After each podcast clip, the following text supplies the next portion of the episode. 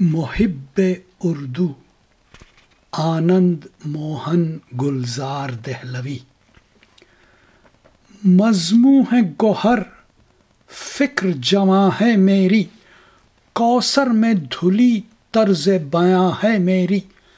اور دلی جسے کہتے ہیں وطن ہے میرا، اردو جسے کہتے ہیں زباں ہے میری۔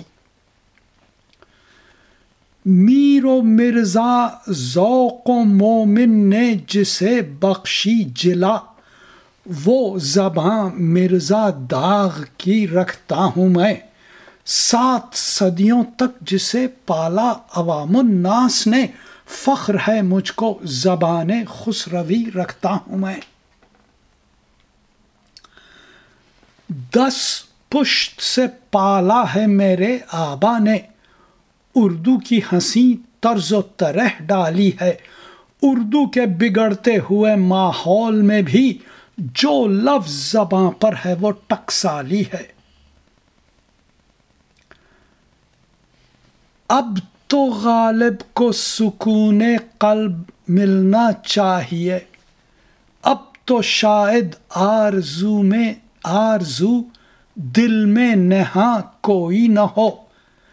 اب تو شاید آرزو دل میں نہا کوئی نہ ہو، پوری خواہش ہو گئی ان کی یہ آزادی کے بعد۔ ہم سخن کوئی نہ ہو اور ہم زباں کوئی نہ ہو۔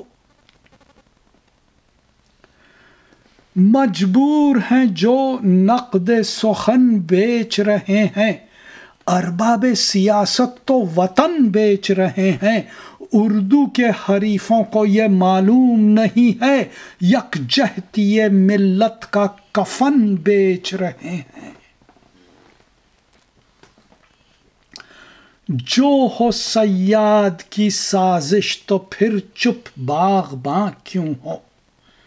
جو ہو سیاد کی سازش تو پھر چپ باغ باں کیوں ہو؟ چمن میں بے سبب سہما مکین آسماں کیوں ہو؟ رقیبوں کی زبانیں تو نہیں گز گز بھر کی اے ہمدم، جو کاٹی جائے بے دردی سے وہ میری زباں کیوں ہو؟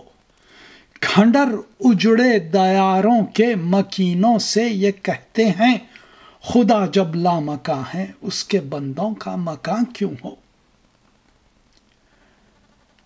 آج کل مانا فضائے دہر بھی ناساز ہے۔ ہر کرم فرمائی ظلم و جور کی غماز ہے۔ نام لینا آج اردو کا ہے حد معصیت۔ یہ وہ اسیاں ہے مگر عصمت کو جس پر ناز ہے۔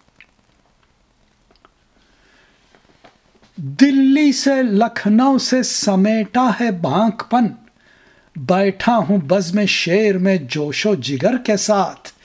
کیفی و زار و سائل و بے خود کے فیض سے گزری ہے ساری عمر ہی اہل ہنر کے ساتھ۔ تہذیب کو بے جان بنانے والوں تہذیب کو بے جان بنانے والو، نغمات کو ہزیان بنانے والو۔